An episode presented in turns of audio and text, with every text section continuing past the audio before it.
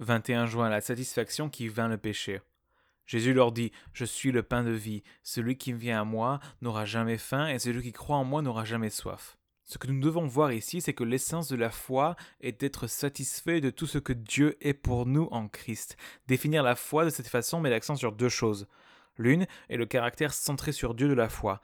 Ce ne sont pas seulement les promesses de Dieu qui nous satisfont, c'est tout ce que Dieu lui-même est pour nous en Jésus. La foi embrasse Dieu en Christ comme notre trésor, pas seulement les dons promis de Dieu.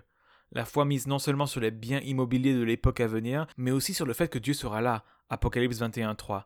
J'entendis une voix forte venant du ciel qui disait Voici le tabernacle de Dieu parmi les hommes, il habitera avec eux, ils seront son peuple, et Dieu lui-même sera avec eux, il sera leur Dieu. Et même maintenant, ce que la foi embrasse le plus sincèrement n'est pas seulement la réalité des péchés pardonnés, aussi précieux que cela soit, mais la présence du Christ vivant dans nos cœurs et la plénitude de Dieu lui-même. Dans Ephésiens 3, 17 à 19, Paul prie en sorte que Christ habite dans vos cœurs par la foi, en sorte que vous soyez remplis de toute la plénitude de Dieu. L'autre chose soulignée dans la définition de la foi comme étant satisfaite de tout ce que Dieu est pour nous en Jésus est le terme satisfaction la foi et l'étanchement de la soif de l'âme à la fontaine de Dieu. En Jean 6,35, nous voyons que croire signifie venir à Jésus pour manger et boire le pain de vie et l'eau vive. Jean 4,10 et Jean 4,14, qui ne sont autres que Jésus lui-même.